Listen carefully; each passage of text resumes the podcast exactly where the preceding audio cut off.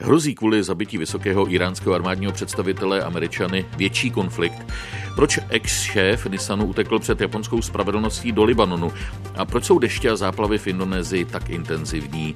Jaká bude nově zrekonstruovaná státní opera? I ve středních Čechách jsou v plném provozu všechny ski areály. A proč se Rally Dakar vydala do Saudské Arábie? Dobrý poslech přeje Vladimír Kroc. Den podle Vladimíra Kroce.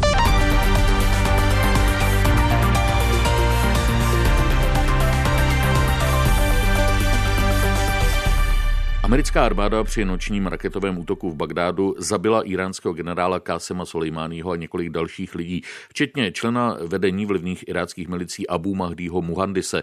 Útok vyvolal rozhořčenou reakci a hrozby ze strany Iránu a jeho spojenců. Podle USA připravoval Soleimání útok na americké diplomaty a vojáky na iráckém území. Spojené státy doporučili svým občanům, aby Irák urychleně opustili, zatímco Izrael a armády západních zemí působících v regionu zpřísnili bezpečnostní opatření. Izraelská armáda byla uvedena do stavu pohotovosti a premiér Benjamin Netanyahu se předčasně vrací ze zahraniční cesty do Řecka. U telefonu je ředitelka Herzlova centra izraelských studií Univerzity Karlovy Irina Kalhousová. Dobrý den. Hezký den. Připomeňme, kdo byl Kásem Soleimání. Kásim Sulejmání byl eh, velitel jednotek, které se jmenují KUC jednotky, které jsou součástí revolučních gard, ale ty KUC jednotky se zaměřovaly na akce mimo Irán. To znamená, dalo by se říct, že Sulejmání byl de facto eh, autorem iránské strategie na celém Blízkém východě a eh, právě to mu dávalo obrovskou moc a dalo by se říct i respekt, protože on opravdu jak se vybudoval tu pozici Irán Iránu, speciálně po válce v roce 2003, po pádu Iráku eh, nebo eh, Sadáma Husejna v Iráku, vlastně ta pozice Iránu eh, začala narůstat a vlastně tím autorem toho, toho iránského scénáře na Blízkém východě byl právě Sulejmání. Kdo nastoupil na jeho místo a může to znamenat nějakou změnu iránské politiky? Tak sice eh, ten jeho nástupce už byl jmenován, ale myslím si, že opravdu uh, najít někoho, kdo bude schopen zastoupit Sulejmáního, bude trvat eh, mnoho let, protože on opravdu byl zřejmě geniální strateg a měl velmi silné charisma, byl to velmi jaksi schopný diplomat, takže byl, byl schopen se dohodnout i s různými režimy, se kterými Irán sám o sobě neměl úplně dobré vztahy, takže myslím si, že navzdory tomu, že už to jméno padlo, tak eh, myslím si, že Irán bude dlouho hledat eh, vlastně, kdo opravdu potom, eh, potom bude tím hlavním strategem. Generál Slejmání byl zabit v Iráku. Jak velké potíže pro Irák tato eskalace americko-iránských vztahů může přinést? Tak určitě může, protože Irák je eh, tím místem, kde se eh, ty iránsko-americké eh, jaksi, zájmy střetávají a určitě, určitě Irák je v takové komplikované pozici, protože samozřejmě Irán je tou dominantní zemí, která, která ovlivňuje politiku v Iráku. Takže určitě to komplikaci představuje, ale myslím si, že úplně zásadní to bude, ta zásadní komplikace to bude pro celý Blízký východ, protože dalo by se říct, že je to de facto americké vyhlášení války Iránu. Já to nechci úplně jaksi přehánět, ale, ale myslím si, že opravdu uh, to status quo bylo narušeno tím, co se, uh, co se odehrálo dneska ráno v Bagdádu. Ostatně cena zlata se dnes vyšplhala na čtyřměsíční maximum a dostala se do blízkosti nejvyšší úrovně za víc než 6,5 roku. Hrozí, že se konflikt tady ještě více vyostří. Vy už jste to naznačila. Určitě, prostě Irán nemůže tuto uh, americkou akci nechat bez odvety, protože uh, prostě vlastně Amerika už nemohla si najít citlivější a důležitější cíl, než byl Sulejmání. Jediným možným dalším cílem by opravdu třeba byl útok přímo, uh, přímo na Irán, ale dalo by se říct, že tímto vlastně Amerika překvapila. Překvapil prezident Trump, protože navzdory tomu, že Irán jaksi zvyšoval tu svoji aktivitu na Blízkém východě útočil na spojence Ameriky, útočil i přímo na americké cíle, tak eh, Donald Trump se k žádné výrazné odvetě neměl. Vlastně zatím se vždycky spokojil se sankcemi nebo i například vojenským zásahem, který mluví o zásazích v Sýrii, které ale jaksi nenarušily tu status quo.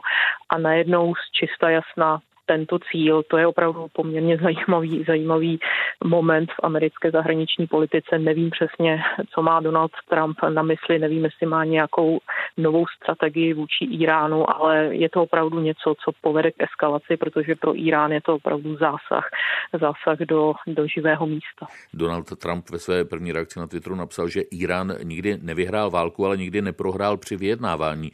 Jak tomu rozumět, že přes všechno nevylučuje nějaké jednání s Iránem?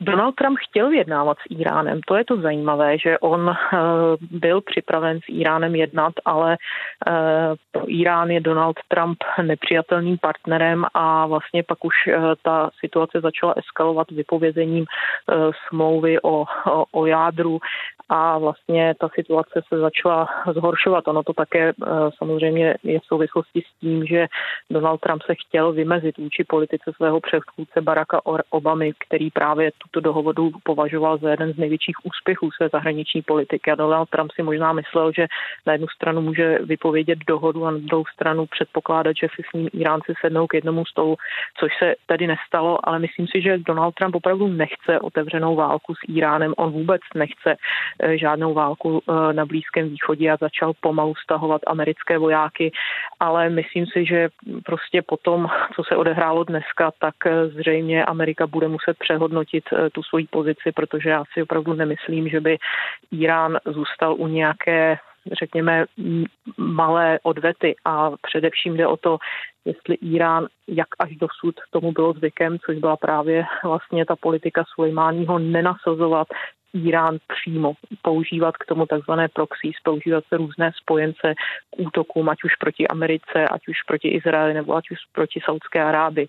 Teď je otázka, jestli to přehodnotí jestli bude při, Irán připravený do přímého konfliktu se Spojenými státy. No jakého druhu by tedy mohly být právě ty odvetné akce, kterými pohrozil prezident Hassan Rouhani? Tak samozřejmě ty akce se můžou týkat různých eh, misí eh, Spojených států na Blízkém východě. Ty mise mohou být diplomatické, ale ty mise mohou být samozřejmě také vojenské. Eh, Irán si může vybrat mm, různé, různé cíle v Perském zálivu, může si vybrat cíle v Saudské Arábii, no a samozřejmě cíle v Izraeli, protože tam má Irán nejen k dispozici Hezbalah eh, v Libanonu, ale má i vlastní možnosti přímo v Sýrii. Právě izraelská armáda, jak jsme řekli, je v pohotovosti, čili Tel Aviv skutečně má důvod k obavám, že se stane kvůli spojenectví s USA terčem odvety. Tak určitě, protože byl to vlastně Sulejmání, který pomohl vybudovat Hezbalah. Hezbalah byla de facto taková regionální bojová jednotka, která dneska eh, je poměrně výrazný člen eh, nebo výrazný hráč na Blízkém východě a myslím si, že Hezbalah bude cítit určitou povinnost, eh, jak si se pomstít za smrt Sulejmáního, takže Hezbalah je jeden jaksi možný, možný strůjce útoků proti Izraeli a potom samozřejmě Sulejmání se snažil vybudovat eh, iránské eh, základny přímo v Sýrii, proti čemu tedy Izrael eh, zasahoval vojensky, ale i tak samozřejmě tam Irán má své, své vojenské kapacity, takže sever Izraele bez pochyby je jedním z možných cílů. To byla Irena Kalhousová, ředitelka Herclova centra izraelských studií Univerzity Karlovy. Děkuji vám, nashledanou. Taky děkuju, naslyšenou. Jaký může mít útok na generála Soleimáního eh, tedy vliv na ceny ropy? Na to jsme se v našem odpoledním vysílání tady také analytika společnosti Finlord Borise Tomčaka. Svetové trhy reagujú e, strachom. E, predovšetkým sa to prejavuje e, na vývoji cien ropy. Cena ropy Brent dneska rastie o 4% na 69 dolárov za barel, čo je niekoľkomesačné maximum. Zároveň vidíme rast cien takých tých bezpečnejších aktív, ako sú napríklad štátne dlhopisy Spojených štátov alebo Európy a zároveň rastie i cena zlata, ktoré sa tiež považuje za aktívum pro uloženie bezpečných prostriedkov. Teraz sa určite čaká na odpoveď e, Iránu. Tam samozrejme Irán má niekoľko možností e, od nejakej retoriky, ktorá by teda e, trh s ropou nejak extra neovplyvnila, až po krajne nepríjemné riešenie, čo by bolo napríklad uzatvorenie hormuzského prielivu. A cez tento prieliv ide 20% globálnej ponuky ropy. A keby Irán urobil blok, blok tohoto prielivu, tak by to samozrejme znamenalo prudké zdražovanie ceny ropy dokonca i vysoko nad 100 dolárov za barel, ale ako som vedel, to je veľmi krajné riešenie, ktoré by samozrejme rozputalo pomerne rozsiahly konflikt a určite by to poškodilo prakticky všetky štáty okolo Perského zálivu. Takže Irán asi k tomuto nepristúpi, ale stať sa môže samozrejme všetko. Dá sa očakávať v tých najbližších dňoch veľmi silná diplomatická prestrelka Irán samozrejme bude obviňovať Spojené štáty z útoku na e, suverénny štát, na zabitie e, vrcholného predstaviteľa. Spojené štáty sa budú odvolávať na to, že bol to, ako to zaznelo v predchádzajúcom príspevku, že to bol určitá teroristická skupina, alebo takto to budú ospravedlňovať. Takže tá prestrelka bude určite značná, ale potom sa uvidí, ako zareaguje nejakými reálnymi akciami Irán. Bývalý předseda správní rady japonské automobilky Nissan Motor Carlos Ghosn mohl uprchnout z Japonska i díky jednomu zaměstnanci turecké firmy MNG Jet, která pronajímá letadla. Firma dnes uvedla, že její letadla byla využita protiprávně, že už v této věci podala trestní oznámení. Její zaměstnanec se mezi tím přiznal, že dokumenty o pronájmu letadla sfalšoval tak, aby se v nich jméno bývalého šéfa Nissanu neobjevilo. Ghosn, který má francouzské, brazilské a libanonské občanství po přiletu do Libanonu, uvedl, že z Japonska neutekl před spravedlností, ale naopak před nespravedlností a politickým pronásledováním.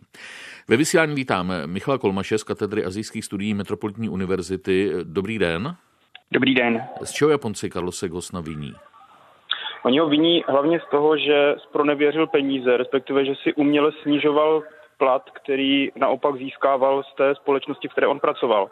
A týká se to až snad půl miliardy dolarů. Jakože ty peníze měl odvádět, vlastně vyvádět z té společnosti a převádět do vlastních společností, které měly sídlo mimo Japonsko. A víme, jak se mu podařilo uprchnout z Japonska, když po propuštění na kauci byly před jeho domem v Tokiu nainstalovány bezpečnostní kamery? No, to pravdě úplně ještě přesně nevíme. Ono se, nebo diskutuje se, nebo spekuluje se, že nepoužil tedy ten hlavní vchod, ale že odešel tím zadním vchodem. Byla tam ta i ta verze, že byl, eh, že byl vyveden v, v nějakém futrálu na na nástroje hudební, což jeho žena tedy jako spochybňuje, eh, ale přes, přesné informace nevíme. Tady tohle, co víme, co jste říkali v té reportáži, to znamená, že odletěl letadlem do Turecka, autama se dostal do toho Libanonu, je asi tak to jediné, co víme zatím přesně. A všichni vlastně tak nějak čekáme, až on vystoupí v tom Libanonu a řekne něco víc k tomu. Vlastně to má být, jak, nebo proč. Tuším 8. ledna. Japonská ano. prokuratura včera v Tokiu prohledala Gosnův dům. Ví se o tom něco bližšího? Já si, já si myslím, já jsem tedy ne, nejsem úplně si vědom těch dnešních zpráv, ale myslím si, že úplně ne, nebo to minimálně ještě nezveřejnili, co tam našli, ale vím, že prohledávali i francouzské nemovitosti a taky ještě si nejsem úplně jistý, nebo nevíme přesně, co tam, co tam zjistili. Jak velký je to skandál, jaké postavení má automobilka Nissan v japonské ekonomice? No, nejen automobilka Nissan, která je samozřejmě velmi důležitá v japonské ekonomice, ale i ta postava toho Carlose Gosna byla v Japonsku velmi, velmi důležitou po skoro dvě dekády. A e, je to opravdu celebrita. On dlouhodobě je celebrita v Japonsku, minimálně tedy od toho roku 2000. Ehm, bylo o něm natočena, bylo o něm natočený filmy, ehm, byl hrdinou ehm, animovaných, animovaných knížek a je to opravdu, opravdu je velmi, velmi ceněn i v Japonsku byl právě proto, že se mu podařilo tu, tu automobilku zachránit asi před tou dekádou zhruba, kdy ona byla ve velkých finančních problémech. A i proto je to, je to story, která dnes v Japonsku je velmi, velmi sdílená a pravděpodobně bude i do budoucna. No jak se k tomu útěku vysokého manažera staví veřejnost? Dá se to považovat za bezprecedentní případ? No, bezprecedentní případ, já si úplně nejsem vědom, jestli bezprecedentní případ eh, útěku japonského manažera, to možná ano. Eh, nicméně jako případ, eh, případ um, zneužívání peněz nebo zdrojů, je to samozřejmě, ne, to určitě první není v Japonsku. Takových bylo mnoho, ta korupce je tam, pardon, ta korupce je tam korupce je tam velmi častá v Japonsku, i na těch nejvyšších místech a tím pádem je to něco, na co ta veřejnost je určitým způsobem zvyklá. E, samozřejmě to, že někdo ukradne peníze, není v té společnosti přijímáno jakkoliv, jakkoliv dobře, e, jakkoliv s podporou. E, nicméně to, že on právě byl taková celebrita, ten Carlos Gossen, je určitá taková jako dvojakost tady této, této partikulárního případu. No a jaký postoj k mezinárodnímu zatykači Interpolu asi zaujmou libanonské úřady? Co myslíte? Já předpokládám, že, ehm, že nic neudělají. Oni jako ne, nic udělat nemusí, ono to je nezávazné, to rozhodnutí toho Interpolu, ale Carlos Gosny v, v Libanonu je opravdový hrdinou. Jo? Tam on je považován velmi, velmi, velmi dobře a i když tam přijel, tak ho vlastně přivítali s otevřenou náručí a já tady nepředpokládám, že by ho vydali a ani nepředpokládám, že by on se chtěl do toho Japonska vrátit. Jakou pověst má ve Francii, protože i francouzi potvrdili, že pokud by se dostal k ním, takže by ho z největší pravděpodobností Japoncům nevydali. No, v, tom je, v té Francii zase má podobně jako, podobně jako v Libanonu, ale podobně vlastně i dříve v Japonsku. Tam má pověst velmi dobrého manažera, který to samé, co se mu podařilo s Nissanem, se mu předtím podařilo s Renaultem. Takže uh, já si myslím, že tam určitý jako respekt k němu je taky. Nicméně to, že ho teďka prohledávají a že teďka dochází těm korupčním skandálům, tak tomu určitě moc k té pověsti nepřidá. Takže nedivil bych se, kdyby i ta francouzská veřejnost, případně i francouzské eh, složky se proti němu otočily a případně ta jeho hvězda po, po, pohlasla. Podle nejmenovaných zdrojů se s Gosnem krátce po příletu do Bejrutu sešel prezident eh, Michel Aoun. Eh, kancelář hlavy státu to odmítá. Co by to znamenalo, kdyby eh, se zpráva potvrdila? No, znamenalo by to, že má významnou politickou podporu z té libanonské strany, to je něco, co se jako minimálně diskutuje, nebo se o tom, se o tom šušká, že ta, ne, ne přímo, že by teda jemu pomohli, ale že prostě neměli žádný problém s tím ho přijmout. A dokonce z některých, v některých médiích se diskutovalo o tom, že by mohl kandidovat na příštího libanonského prezidenta, což je samozřejmě už možná trošku jako přitažené za vlasy, ale nicméně ta jeho, ten jeho příchod nechci říct, že se oslavuje, ale je v tom určitě i jakási politická konotace toho, že se prostě nám vrátil eh, velmi schopný člověk, který byl v zahraničí, eh, v zahraničí nesprávně, nesprávně nařčen. Začátek soudního procesu byl v Japonsku naplánován na letošní duben. Jaký trest mu hrozil? Eh, hrozilo mu vězení a hrozilo mu poměrně dlouhé vězení. Bylo to více než 10 let za, za pro nevěru, eh, což eh, je samozřejmě něco, co on by určitě, určitě tedy nechtěl. A předpokládám, že mu hrozily i nějaké, to přesně nevím, ale určitě mu hrozily i nějaké finanční postihy. On už sám zaplatil asi 10 milionů dolarů kauci, kterou teda mu teďka propadla, ale jelikož se odhaduje, že on, že on ukradl více než půl miliardy amerických dolarů, tak předpokládám, že s tím asi nemá úplně problémy peněžní. To byl Michal Kolmaj z katedry azijských studií Metropolitní univerzity. Děkuji, nashledanou. Děkuji, naschle. Posloucháte Den podle Vladimíra Kroce. Výběr událostí s nezaměnitelným rukopisem. Premiéra od pondělí do pátku po 17. hodině na Plusu. Zatímco Austrálii už řadu týdnů sužují rozsáhlé požáry, schořila tam oblast, která rozlohou přesahuje Slovensko. Indonésii, respektive hlavně město Jakartu, na přelomu roku postihly velké povodně. Tamní největší srážky za posledních 24 let mají podle odborníků přetrvat nejméně do soboty. Bezdomová je téměř 400 tisíc lidí. Podle dnešní aktualizace zemřelo už nejméně 43 lidí, včetně 16-letého chlapce, kterého zabil elektrický proud. Záchranáři pokračují v pátrání po obětech a pohřešovaných. Naším hostem je teď Jaroslav Rožnovský, klimatolog z Brněnského pracoviště Českého hydrometeorologického ústavu. Dobrý den. Dobrý den. V reakcích na povodně v Jakartě mimo jiné zaznělo, že je jednou z nejrychleji se potápějících se metropolí na světě a podle expertů se může pod hladinou oceánu ocitnout do roku 2050. Z čeho vycházejí takové odhady? Tak musím teď říct, že jste mi položil otázku z geologie ne z klimatologie, ale dobře. Jednak máme tady z hlediska klimatologického ten aspekt, že se nám rozpouští sněhová ledová pokrývka, je spousta podkladů o tom, že nám stoupá hladina oceánu. Na straně druhé jsou tady ty geologické aspekty, takže musíme se dívat na tu záležitost jako na určitý celek, jsou to odhady, ale musím říci, že bohužel ty trendy, které vycházejí z klimatologických modelů, tak nám opravdu naznačují, že nám stoupá světový oceán. Je potřeba pak ještě říci, že se to týká pochopitelně oblastí, které mají nízké nadmořské výšky, takže určitě se to týká i tady těchto ostrovních částí. Tak já to zkusím s meteorologií. Eh, v Indonésii se podle odborníků potkala monzunová sezona s velkou vzdušnou vlhkostí. Asi to tedy nejspíš spustilo intenzivní deště, je to tak? Tak pochopitelně, pokud jde o ty deště, tak je to otázka monzunu.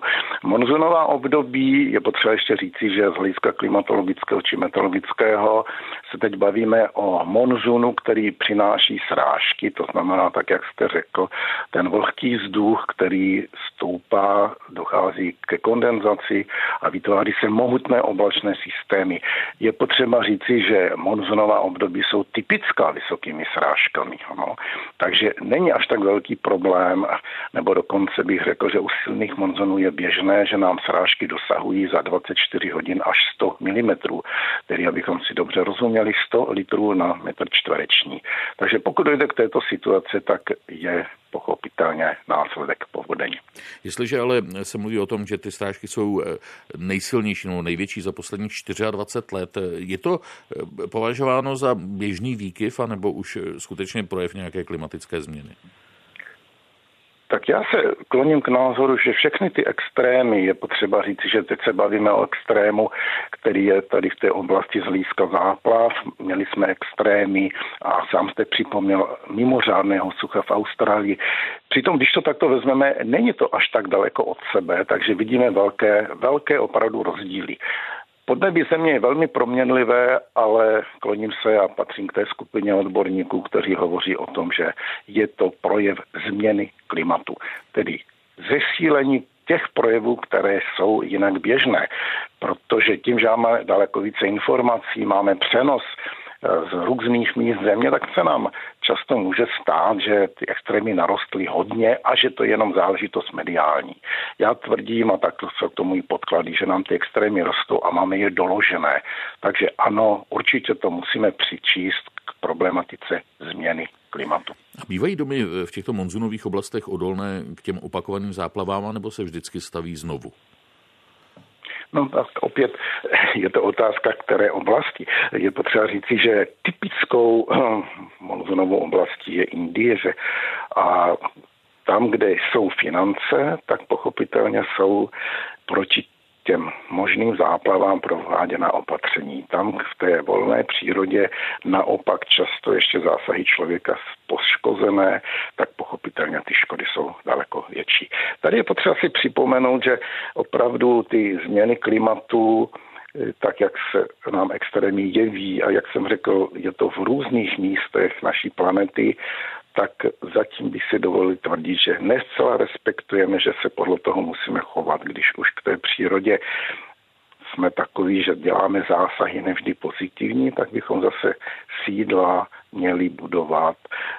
I z hlediska zadržení vody v krajině provádět opatření, tak, abychom ty extrémy co nejvíce omezili. Když se vrátíme do Jakarty, někteří lidé zemřeli i přes sesuvech půdy, o nichž eh, také mluvíme v souvislosti s klimatickou změnou. Eh, bývá to nutně následek povodní nebo se spouštějí z jiných příčin? Pane moderátor, já jsem velice rád, že jste připomněl tady tuto otázku. To je právě, když bychom si udělali statistiku, tak převaha těchto mimořádných situací, myslím z těch srážkových, je spojena se sesový půdy. To jsou právě ty záležitosti, kdy i často, a teď úplně se vrátím na území naší republiky, i u nás zaznamenáváme to, že kde se nescela dobře provedly stavební zásahy, tak při silných deštích dosah, dosahují svahy té situace, že se vytváří takzvaná kluzná vrstva a máme sesový půdy. A najdeme spoustu a spousty podkladů. Ano, jistě teďka je to Indonésie, ale v roce 2019 jsme měli několik těchto situací už ve vzpomínané Indii a ve všech byly následně sesuvy půdy. Protože to obrovské množství vody pochopitelně tu půdu dostane do pohybu tím, jak už jsem řekl, že v určitých částech je takzvaná kluzná vrstva, kde ta voda v podstatě vytvoří pro tu půdu ty podmínky sesuvů. A opět zase je to otázka průzkumu, otázka příslušných opatření a zásahů, což pochopitelně v těchto obrovských oblastech je velmi náročné. Vy jste i zemědělský odborník. Co znamená katastrofa v tuto roční dobu pro tamní pěstitele? No tak znamená to poškození všech těch e, zemědělských ploch a tak, jak už jsme slyšeli, že o tomto jsou to v podstatě velké plochy. To znamená, straně druhé, ale že mnohé ty části jsou velice úrodné, takže se tam vždycky ti zemědělci vrací. Je otázka, jestli by měli jinou možnost. Takže jsou to obrovské škody. Nejsou to škody jistě tragédie lidské, škody, jak jste vzpomněl, obydlí, stavby, jsou to škody i na zemědělských plochách. A je ještě potřeba říci, že tam pro ty obyvatele je to pak pro mnohé škoda přímo, protože ta potrava pro ně se vlastně takhle ztrácí. Že? Jaroslav Rožnovský, klimatolog z Brněnského pracoviště Českého hydrometeorologického ústavu. Děkuji, nashledanou. Děkuji také, nashledanou. Posloucháte Český rozhlas Plus. V neděli 5. ledna se znovu otevře státní opera v Praze. Rekonstrukce trvala necelé tři roky, stála zhruba miliardu a 300 milionů korun a měla vrátit budovu do podoby co nejbližší roku 1888, kdy opera zahájila svůj provoz. Opera tak dostala mimo jiné staronovou oponu. Podle jedné černobílé fotografie totiž se rekonstruuje původní návrh opony Eduarda Vajta také z roku 1888. Nedělní slavnostní gala večer má na starosti režisérka Alice Nellis. Ve studiu je operní publicistka Helena Havlíková. Dobrý den. Dobrý den. Jaký byl vlastně ten zahajovací program opery v roce 1888? Tak my to víme velmi dobře díky dvěma skvělým knihám. Jednak je to kniha Jitky Ludvové, která se jmenuje Až k hořkému konci. Ta se podrobně zabývá historií pražského německého divadla v letech 45 až 1845 až 1945.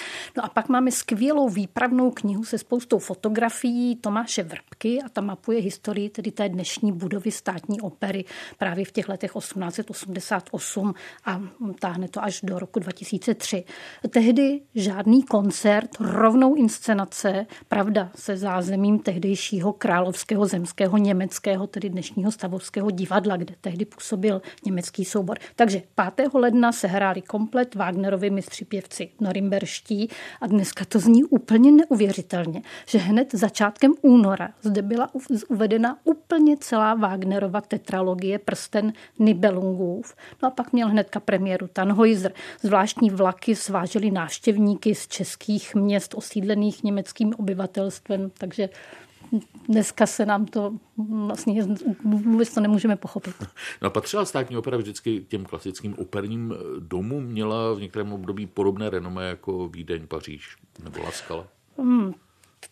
to je těžké srovnání, samozřejmě s výjimkou období tedy druhé světové války, kdy pod názvem Deutsches Opernhaus tady nebyl stálý soubor a budova sloužila k hostování různých divadel, různých souborů, tak eh, samozřejmě proměňoval se hrací systém. Eh, už jsem o tom mluvila, že soubor byl schopen nastudovat v jedné, v jedné sezóně třeba 12 i 16 premiér, respektive nových nastudování. A to mezi nimi byly i novinky nedlouho po světových premiérách. Hlavně se to týkalo tedy německých skladatelů, ale třeba byly tady významné světové premiéry Dalbertovy Nížiny, očekávání Arnolda Schemberga nebo Karla V. Ernsta Křenka. Eh, v tomhle kontextu je docela zajímavé, co zmínil německý dirigent klarinetista Karl Heinz Steffens, tedy současný hudební ředitel státní opery, že v Praze tuhle scénu prakticky nikdo nezná. Eh, což přičítá tomu, jak nacisté ničili ty přirozené vazby a kontakty, což po válce potom dělali komunisté, kdy Praha, respektive socialistické Československo, přestalo být pod praporem socialistického realismu vnímáno jako ten přirozený průsečík kultur. Takže mm, tomuto srovnání se hmm. skalou a těmi významnými scénami, tam bych byla asi opatrnější. Je ta budova státní opery, myslím obecně, pro zpěváky přívětivá z hlediska akustiky, možností inscenací a tak dále? Tak samozřejmě to otestuje až provoz. Každý zásah eh, může mít vliv. Pokud jde akustiku, tak třeba hm, při té rekonstrukci před 40 lety bylo zvětšeno orchestříště na úkor eh, prvních eh, řad sedadel. Z mé zkušenosti před rekonstrukcí tak akustika byla docela nevyvážená. A jsem trošku s nadsázkou někdy žartovala, že jsem v desáté řadě zleva byla na představení pro fagot a operu, takže tak silně tam zněla část hmm. z toho orchestru roli hrají i takové věci, jako jsou koberce, potahy sedadel, lustry, ale není to specifiko jenom státní opery nebo, nebo Národního divadla nebo tak. Eh, prostě i ve skale se říká, že každý zpěvák nebo že zpěváci tam znají místa, eh, kde je dobré akusticky výhodné stát. Všichni tam znají Il Punto Calas, kam se tahle operní diva stavěla, aby teda byla dobře slyšet.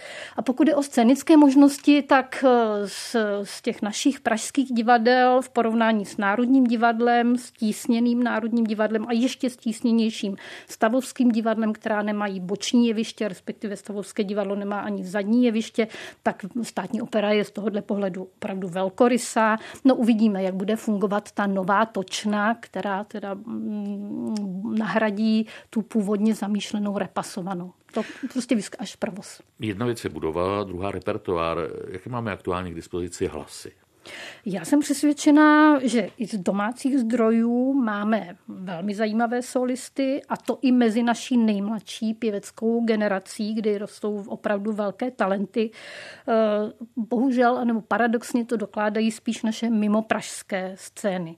Ostatně ti nejlepší se pak taky uchytili v zahraničí. Tady mám na mysli já nevím, Štefana Margitu, Pavla Černocha, Štěpánku Pučálkovou, Petra Nekorance, Olgu Jelínkovou, Adama Plachetku a to bych mohla pokračovat dlouhým výčtem. A naopak um, zcela běžná je praxe hostování zahraničních solistů u nás, ale je otázka, nakolik by se zrovna Pražské národní divadlo a potažmo teda i státní opera měla stát řeknu to, jakousi školičkou nebo dokonce tréninkovým místem pro renomované solisty, kteří si sem vlastně jen tak přijedou vyzkoušet novou roli, se kterou se pak chtějí uplatnit na těch významnějších zahraničních scénách. Nedávno to byla třeba Jennifer Rowley v Maškarním plesu. Co víme o repertoáru staronové scény? Hm, tak nové vedení Národního divadla, ředitel Perboy Hansen, ale i Karl-Heinz Steffen jsou z hlediska dalších plánů zatím spíš skoupí, tedy nad rámec eh, těch jejich základních obecných prohlášení, že zachovají to tradiční směřování těch hlavních čtyř budov pod hlavičkou Národního divadla. to znamená historická budova Národního divadla, především český repertoár, Stavovské divadlo, Mozartovské opery a případně předmozartovské, státní opera, velký světový repertoár, nová scéna, eh, novinky.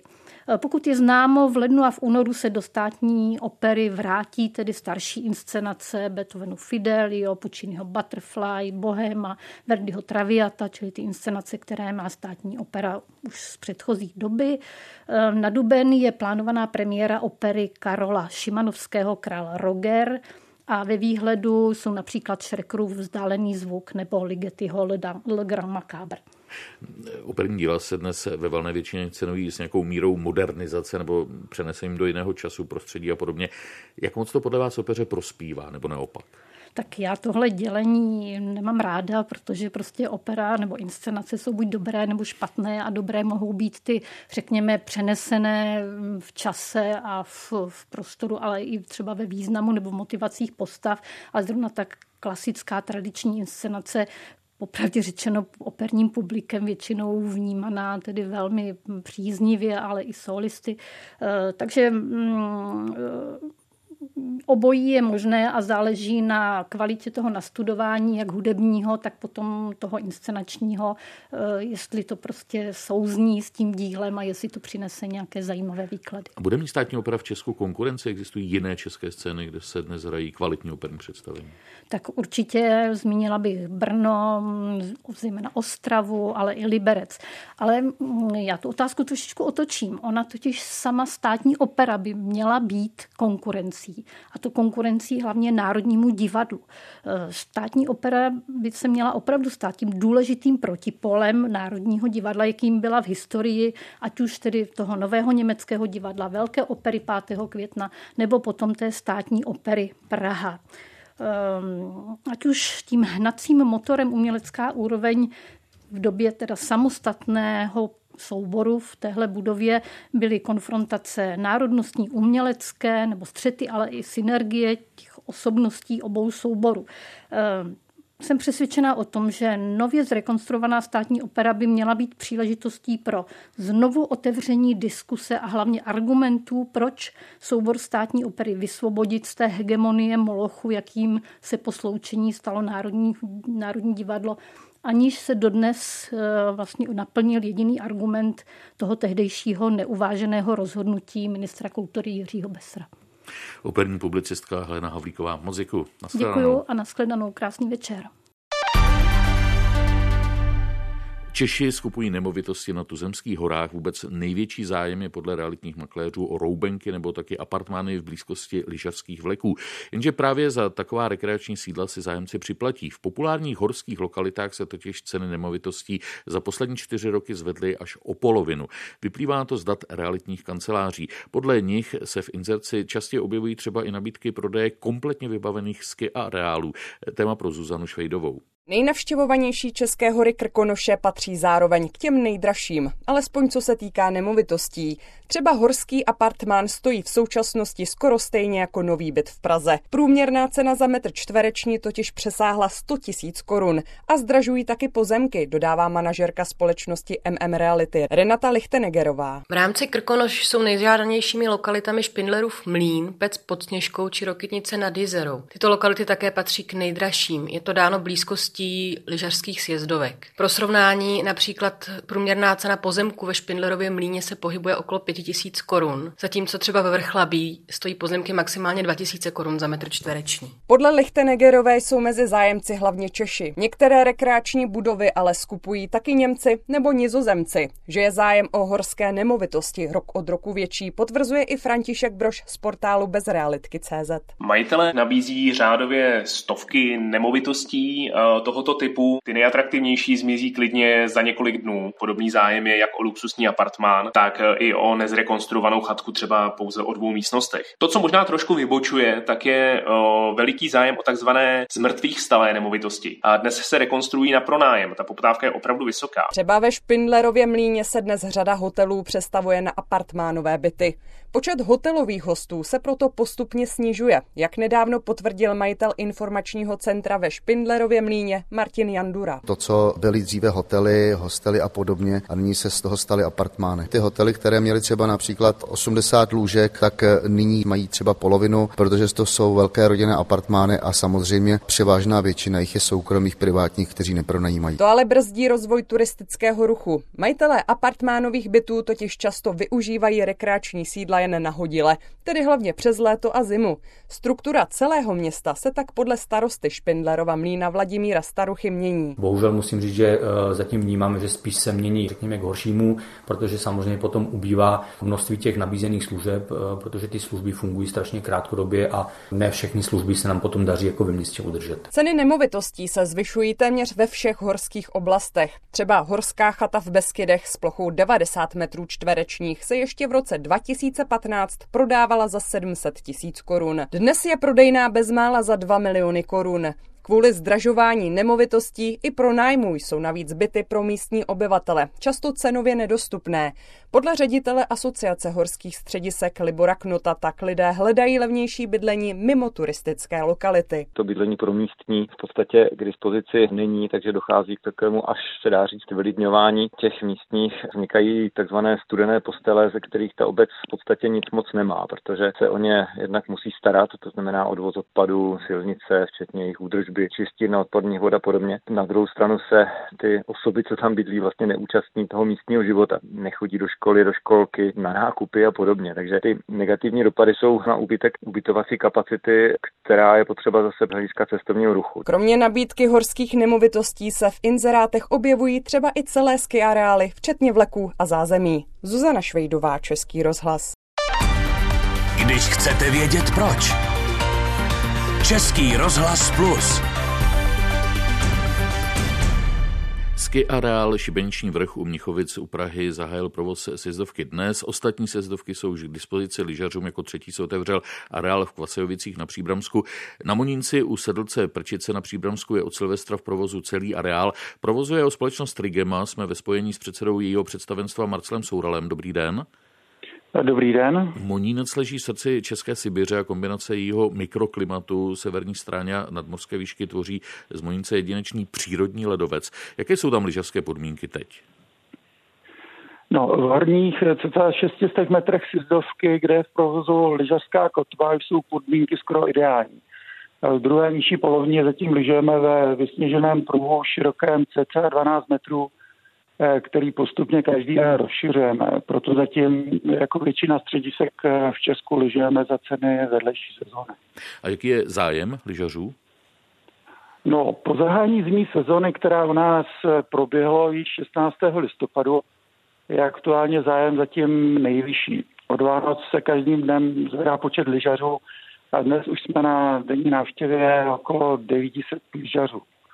A pokud tomu připočtu i výletníky bez, bez lyží, tak to odhadují na počet okolo 1200 lidí jenom za dnešní den. A přijíždějí třeba i ze zahraničí? No ano, tradičně nejvíc Slováků, nicméně se například stále zvyšuje počet Aziatů. To je takové vtipné, kteří lyžování berou jako zpestření pobytu v Praze. Mm-hmm. Ale to u nás strávili Silvestra dokonce lidé z Brazílie. Zahraniční hosté tvoří 35% naší klientely. Pomáhají přilákat lyžaře speciální akce? No, určitě ano, po letních prázdninách pořádáme akci Monínec patří dětem a dále ve spolupráci s policií České republiky a záchranáři akce kdy nějakým zábavným způsobem ukazujeme dětem, jak se chovat na, na sjezdovce. No a v březnu je to již tradiční jediný veřejný eh, noční závod vysjezdu. Letos to bude již sedmý ročník. Vy jste investovali do nové zasněžovací eh, techniky. Ta technologie zajistí výrobu sněhu už při teplotě do 15 stupňů Celsia. Co vám to umožňuje? No, umožňuje nám to zimní sezonu začít tehdy, když si sami řekneme. Většinou je to od poloviny listopadu.